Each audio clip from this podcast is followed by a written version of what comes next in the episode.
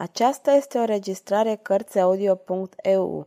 Pentru mai multe informații sau dacă dorești să te oferi voluntar, vizitează www.cărțiaudio.eu.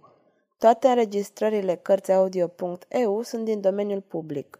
Michel Zevaco Crimele familiei Borgia Capitolul 14 Suflet deznădăjduit Ragastă, când ajunse afară, era livid, încât părea un mort ieșit din mormânt.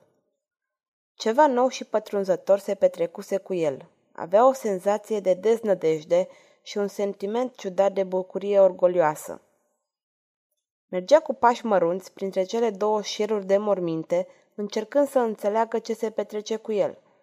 Și gândurile lui se învălmășeau. Altădată, când inima îmi bătea puternic la vederea unei femei, îmi spuneam că sunt îndrăgostit, că iubesc. Apoi, după un duel sau vreo încăierare prin vreun cabaret, mă făcea să uit cu totul femeia iubită. Eram un om liber, liber să cutreier pământul, cu bucuria de a mă simți pretutindene acasă. Se opri, își șterse fruntea cu mâneca. Apoi murmură.